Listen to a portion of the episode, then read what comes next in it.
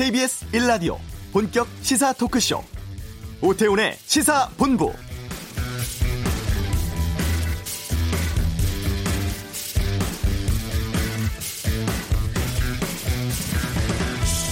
참을 만큼 참았고 할 수 있는 그 이상을 다했다. 단독으로라도 21대 국회를 일하는 국회로 만들겠다. 민주당 이해찬 대표의 최고위원회의에서의 발언입니다. 김태녀 원내대표도 더 이상 통합당의 목례를 봐줄 수가 없다. 오늘 반드시 상임위원장 선출해야 한다고 강조를 했죠. 이에 반해 통합당 김종인 대표 비대위 회의에서 여당이 뭘 그렇게 잘못한 게 많아서 법원과 검찰의 장악 시도를 하고 법사위를 꼭 장악해야 하는지 의도를 묻고 싶다라고 얘기를 했고요. 주호영 원내대표는 민주당은 하고 싶은 대로 국회를 만들고 이 정권의 부정 비리는 덮고 하겠다는 의지를 드러내고 있다면서 독단으로 원 구성하고 숫자의 힘으로 밀고 간다면 권력의 저주를 피할 수 없을 것이라고 경고했습니다. 21대 국회 전반기 원 구성 예고된 오늘 본회의는 어떻게 될까요? 오태훈의 시사본부 잠시 후 이슈에서 민주당 박주민 의원 연결해 직접 발의한 전월세 무한 연장법 또 현 국회 상황에 대해서 말씀 나누겠습니다. 경제 브리핑 아시아나 항공 인수 상황에 대해 알아보고요. 6.15 남북 정상회담 20주년입니다. 하지만 북한 상황 심상치가 않죠. 2부에서 윤건영 민주당 의원 통해 입장 듣겠습니다. 월요일 시사구말리 정치권 이슈에 대한 다양한 의견 살펴보는 시간 준비하겠습니다. KBS 라디오 오태훈의 시사본부 지금 시작합니다.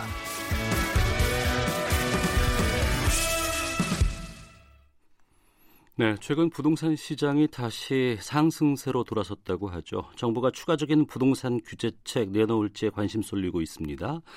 그리고 여당인 민주당이 관련 법 개정안들 계속 내놓고 있는데요.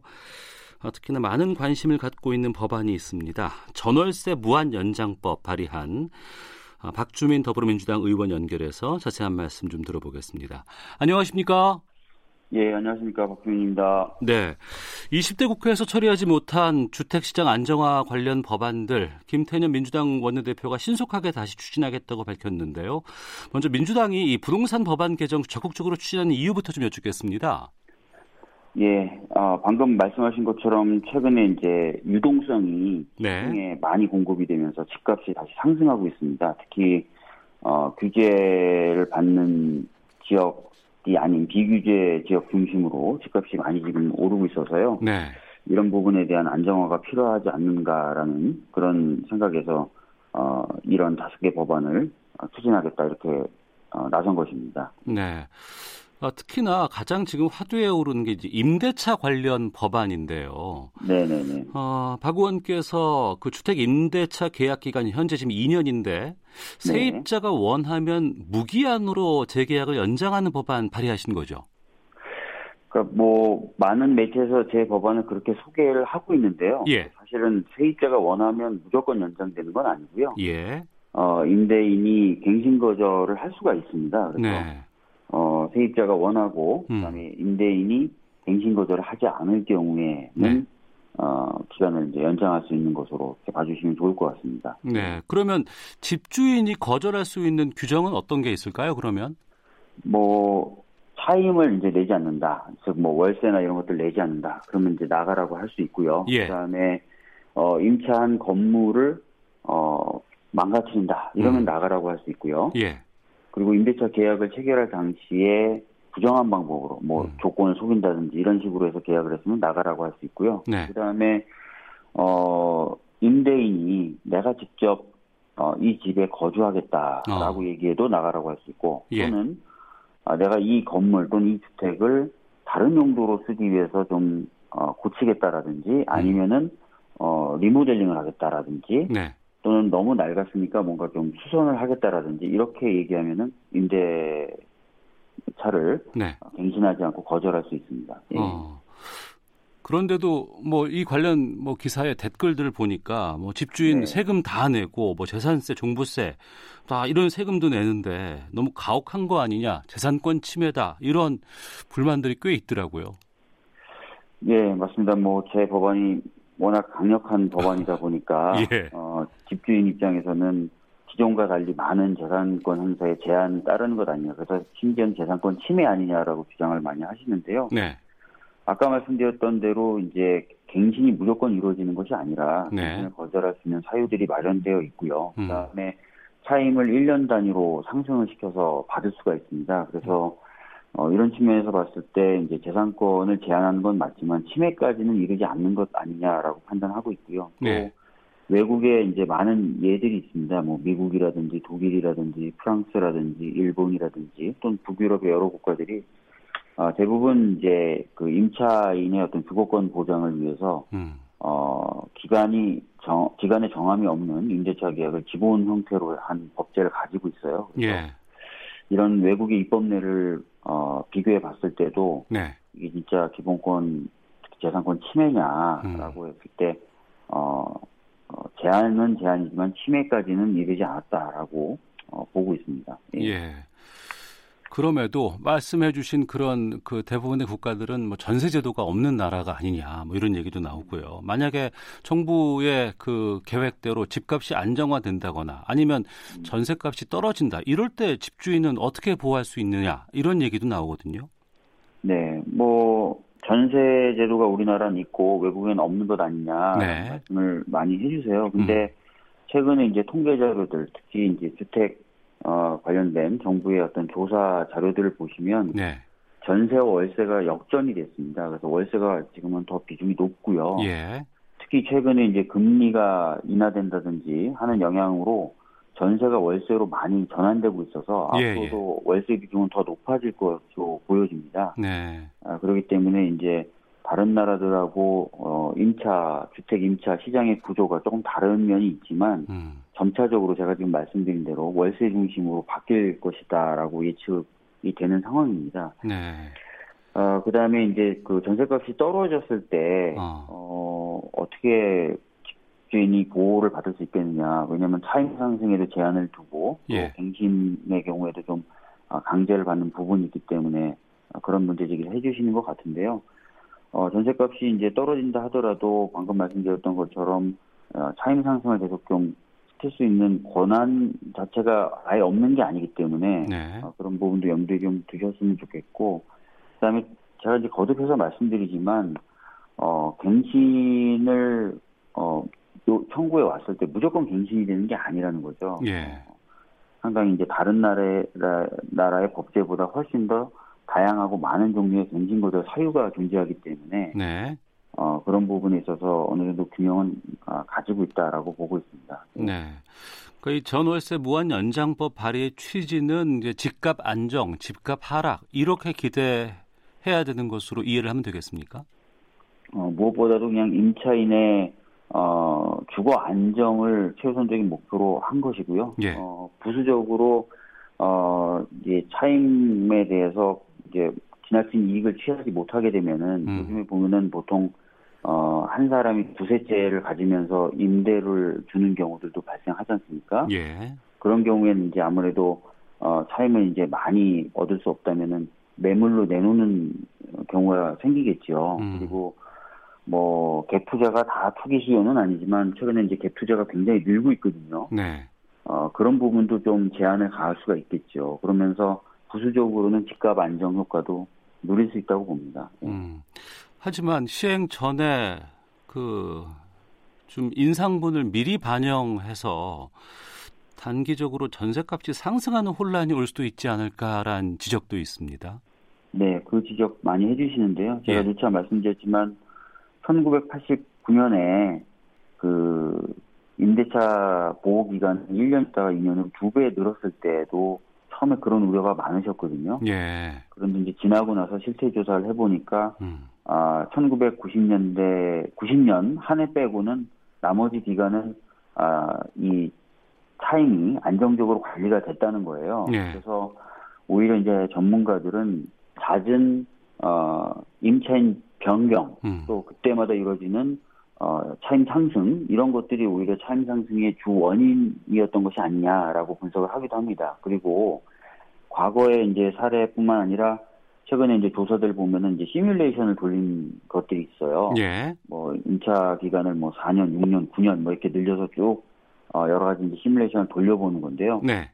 어, 차임 상승이 한 11% 정도, 시장 차임 상승이 11% 정도 된, 된다고 하는 그런 한 마켓, 아주 과열된 시장에서는 대폭 상승의 이제 우려도 있긴 하지만, 네.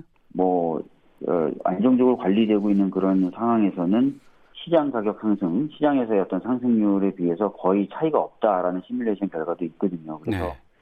어, 무조건적으로 이 차임이 이 법 시행을 앞두고 급격하게 오를 것이다라고 음. 보는 것도 좀 어, 여러모로 봤을 때또 네. 완전히 맞는 말은 아닌 것 아니냐 이렇게 어. 보고 있습니다. 예. 예. 하나만 더 지적에 대해서 좀 말씀을 좀 여쭙겠습니다. 네네네. 규제가 너무 많다. 헌데 이게 네. 규제가 많이 있었지만 실제로 이 반영이 되지 않, 않지 않니 시장은 달리 갔다. 차라리 주택 공급을 늘린다거나 임대주택을 더 많이 건설하는 게 더 도움이 되지 않을까라는 의견에 대해서는 어떻게 말씀하실까요?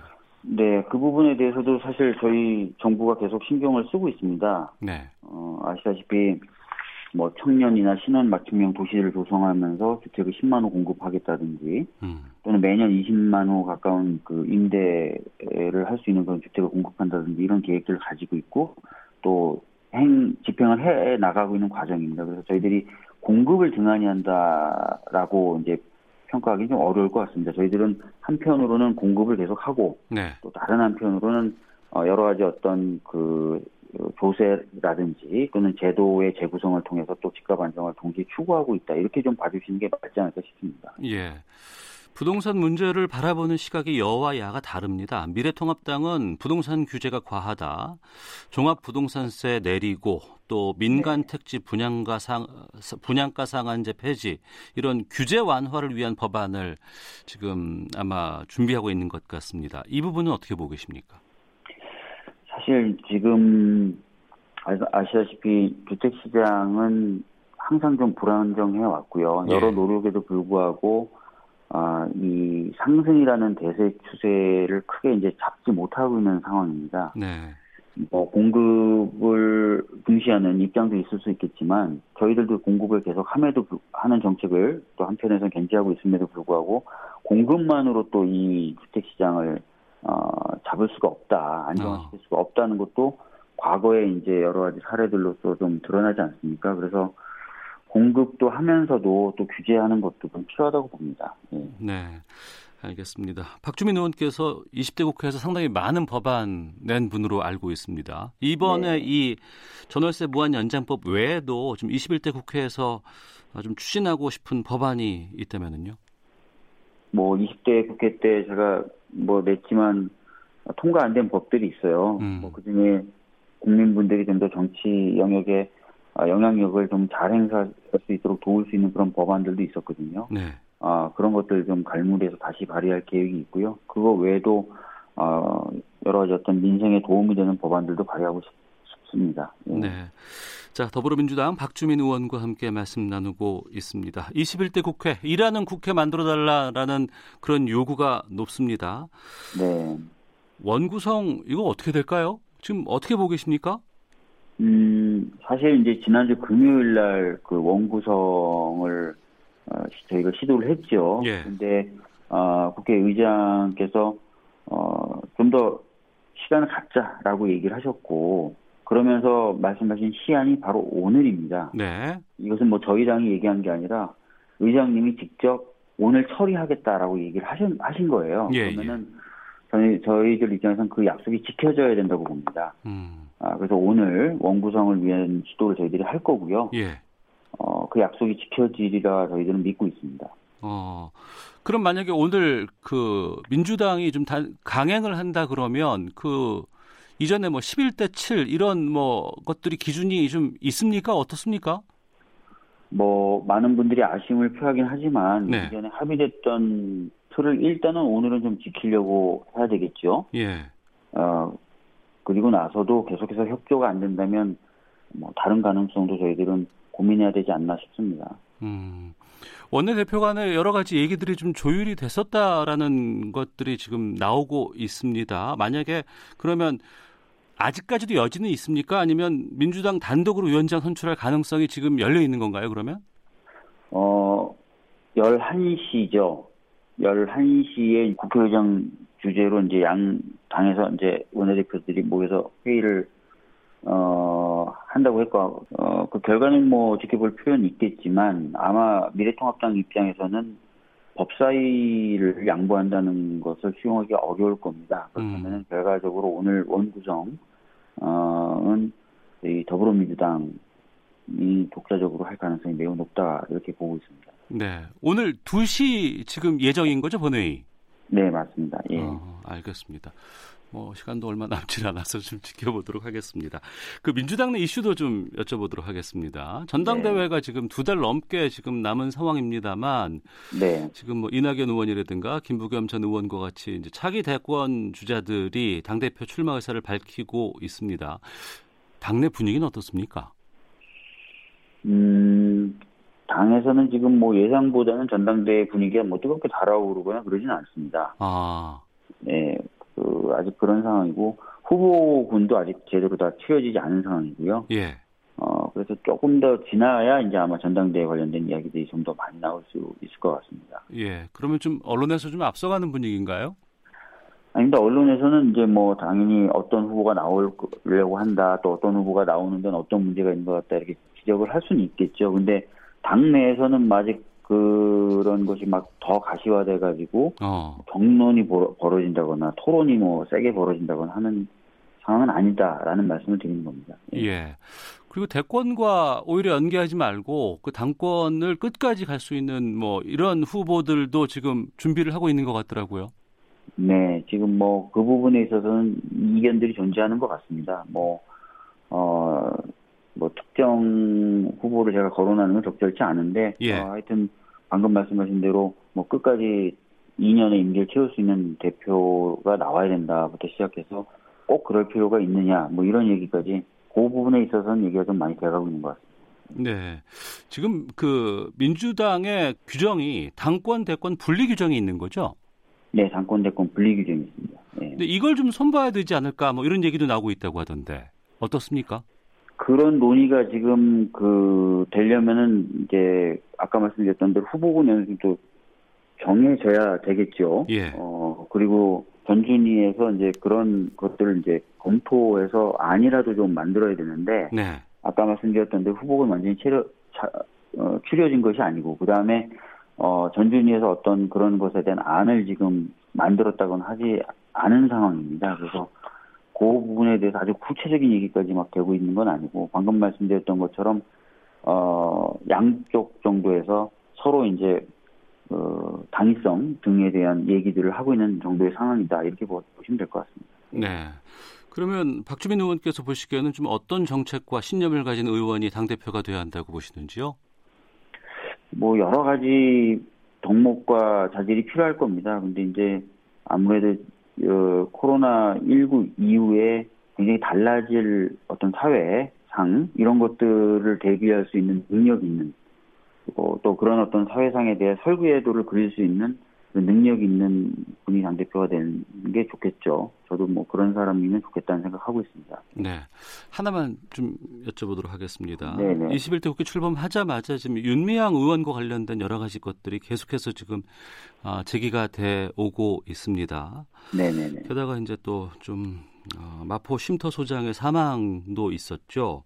네. 여기에 대해서 통합당 곽상도 의원이 연일 의혹 제기를 하고 있습니다. 네. 마포 쉼터 소장의 죽음을 의문사로 뭐 이렇게 몰아가는 듯한 얘기가 나오곤 있는데 이거 어떻게 보고 계시는지 끝으로 좀 여쭙겠습니다. 네, 뭐 아시다시피 아직 국가수의 최종 의견이 나온 게 아닙니다. 네. 어, 1차 소견만 나온 상태인데 당연히 1차 소견의 경우에는 여러 가지 부족한 정보들이 있겠죠.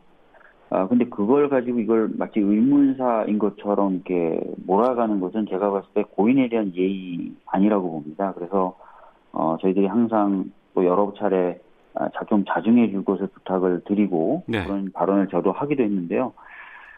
좀 국가수의 정식 조사 결과가 나올 때까지라도 좀 자중해 주셨으면 좋겠다라는 말씀을 이 자리를 빌어서도 다시 한번 드립니다. 예. 네.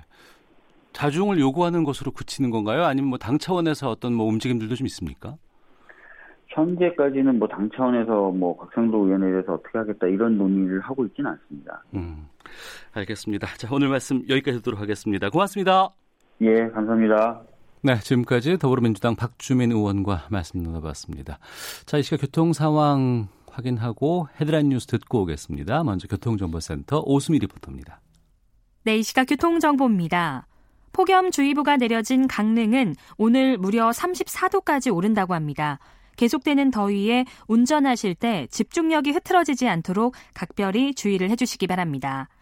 현재 고속도로에서는 작업 때문에 밀리는 곳들이 대부분인데요. 영동고속도로 강릉 방향, 강원권인 문막 부근과 면원 부근에서 각각 2, 3km씩 작업 여파로 막히고 있습니다. 중부 내륙고속도로 창원 쪽도 만정터널과 진남터널 부근에서 정체가 되고 있는데 역시 작업의 영향입니다. 서해안고속도로 목포 방향 서해대교 부근에서 3차로를 막고 시설물 설치 작업을 하고 있습니다. 뒤쪽 서평택부터 4km 지나기가 어렵고요. 경부고속도로 부산 방면은 한남대교에서 서초, 죽전에서 수원, 동탄에서 오산 쪽으로 구간 구간 속도가 떨어져 있습니다. 지금까지 KBS 교통정보센터였습니다. 더불어민주당 김태년 원내대표와 미래통합당 주호영 원내대표가 오늘 국회 원구성을 위한 막판 협상에 나섰지만 결렬됐습니다. 민주당은 오후 2시 예정된 본회의에서 단독으로라도 상임위원장을 선출하겠다는 방침입니다. 코로나19 국내 신규 확진자가 어제 37명 늘어 누적 확진자가 12,121명으로 집계됐습니다. 서울에서는 법원 등기소에서 직원이 확진 판정을 받았고 물류센터에서도 확진자가 나왔습니다. 민주당과 정부 청와대는 오늘 질병관리본부를 질병관리청으로 승격하는 방안을 확정했습니다. 국립보건연구원은 보건복지부로 이관하지 않고 질병관리청 소속기관으로 두기로 했습니다. 정부가 코로나19 사태에 대응해 무급휴직자에게 1인당 최대 150만 원씩 지급하는 무급휴직 신속지원 프로그램 지원금 신청 접수가 오늘 시작됐습니다.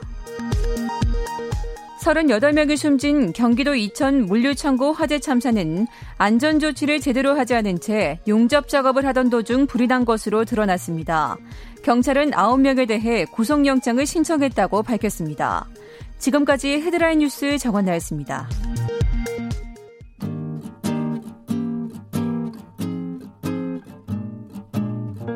KBS 1라디오 오태훈의 시사본부 여러분의 참여로 더욱 풍성해집니다. 방송에 참여하고 싶으신 분은 문자 9730번으로 의견 보내주세요.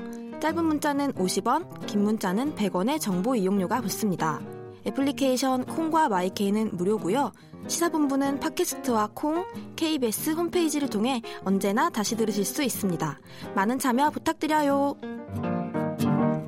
네, 어려운 경제 이슈를 알기 쉽게 풀어드리는 시간입니다. 경제 브리핑 참 좋은 경제연구소 이인철 소장과 함께합니다. 어서 오세요. 예, 안녕하세요. 예, 아시아나 항공이 어, 시장에 나왔고 이것을 HDC 현대산업개발이 인수하기로 결정을 했습니다. 그렇습니다. 이제 지난해 12월이었습니다. 그러니까 그리고 나서 이제 이게 코로나19가 또 터진 거 아니에요? 맞습니다. 당시에 이제 HDC 현대산업개발과 이제 미래에셋 컨소시엄이 아시아나항공의 인수에 대한 이제 가계약을 체결한 겁니다. 네. 그런데 지금 상황이 너무 많이 바뀌었어요. 당시 가계약금 계약으로 한 2조 5천억 원 상당. 네. 2조 5천억 원 상당에다가 계약금으로 10%를 내거든요. 음. 2,500억 원을 이미 납입한 상태예요. 네.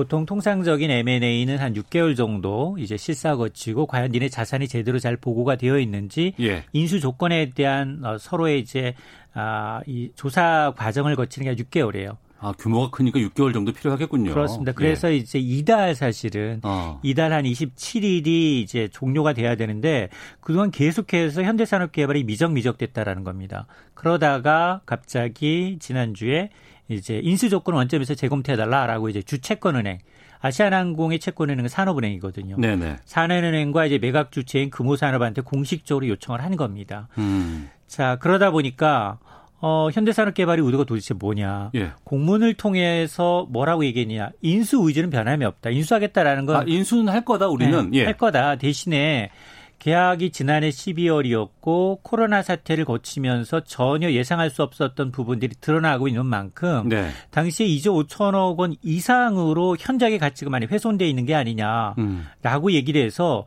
이게 이 어떤 매각대금을 좀 대폭 깎으려는 네. 이런 의도가 아니냐, 이런 압박성 이제 이 의도가 있는 게 아니냐라고 이제 해석하고 있는 거고 어, 사전에 이런 큰 대형 M&A가 이런 일로 인해서 다시 이제 재검토되는 건 없었기 때문에 과거에도 많지 않았었기 때문에 네. 채권단 입장에서는 굉장히 당혹스럽다라는 겁니다. 어.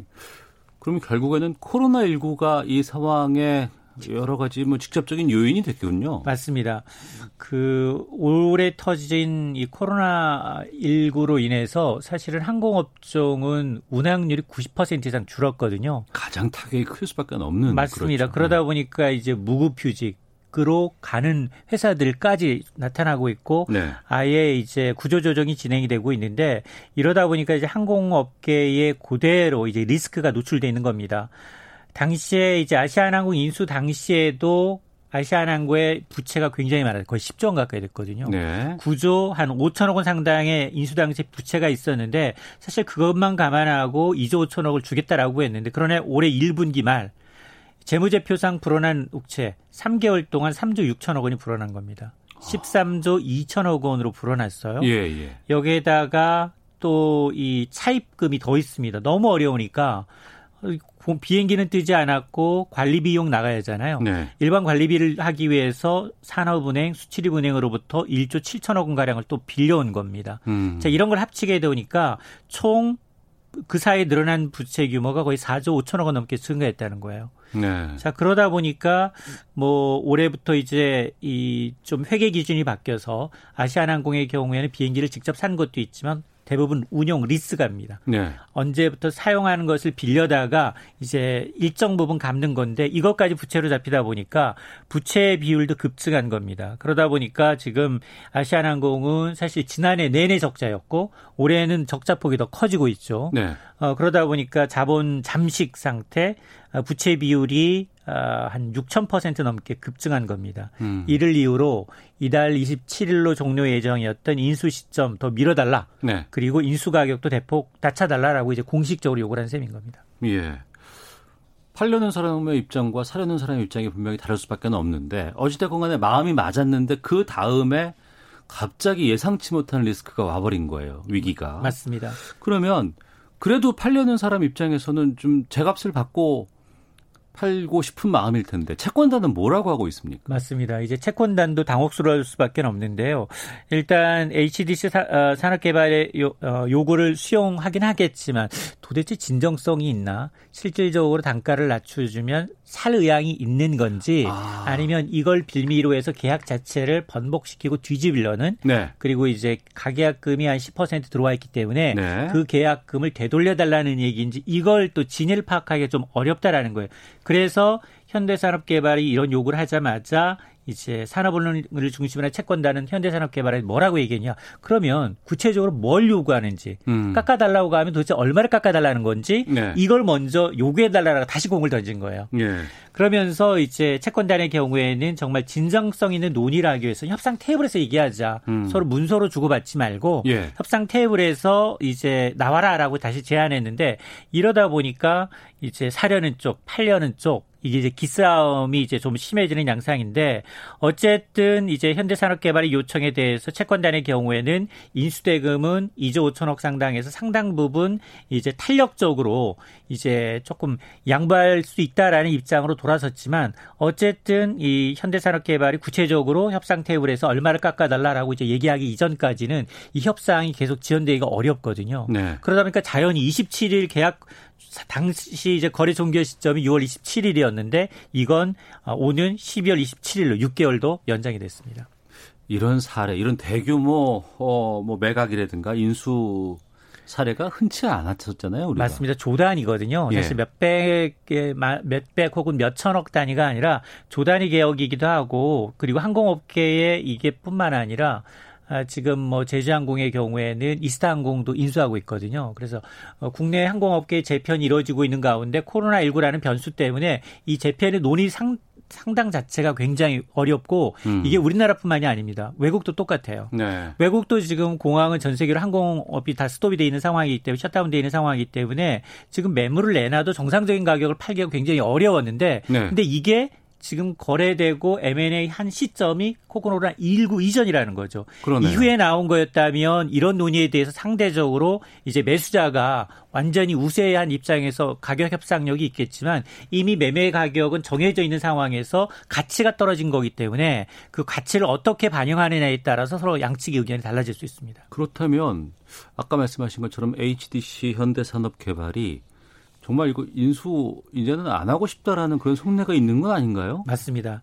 지금 경영 자문하시는 분들이 계속 이제 아시아나항공 인수를 해봐도 예. 단지 2조 5천억을 주는 게 아니라 이거 밑빠진 독에 물 붓기다라고 음. 보고 있는 상황이거든요. 그러다 보니까 그러려면 이제 HDC 현대산업개발은 그럼에도 불구하고 원 이제 M&A에 대해서 사인을 냈기 때문에 그리고 네. 계약금을 냈기 때문에 네. 그에 합당한 이유가 있어야 되거든요. 상대방의 잘못으로 인해서 이 계약 딜이 안 된 겁니다라고 하기 위해서 그런 수순의 일환으로 이번 어 인수 조건을 원점에서 재검토하려는 게 아니냐라는 음. 얘기가 나오고 있는데 그러나 이제 그럼에도 불구하고 이제 채권단의 경우에는 이거 만일 여기서 계약을 포기하게 되면 예. 팔 사람이 없어, 살 사람이 없습니다. 계약 단가는 당연히 낮아질 수밖에 없고요. 음. 한번 이제 이, 이 조단위의 인수자금을 마련할 수 있는 국내 업계가 많지도 않을 뿐더러 네. 그러다 보니까 오히려 산은의 경우에는 이번 계약이 깨질 경우에 대비한 플랜 B까지도 준비해야 되는 게 아니냐 이런 목소리가 나오고 있는 겁니다. 플랜 B요? 네.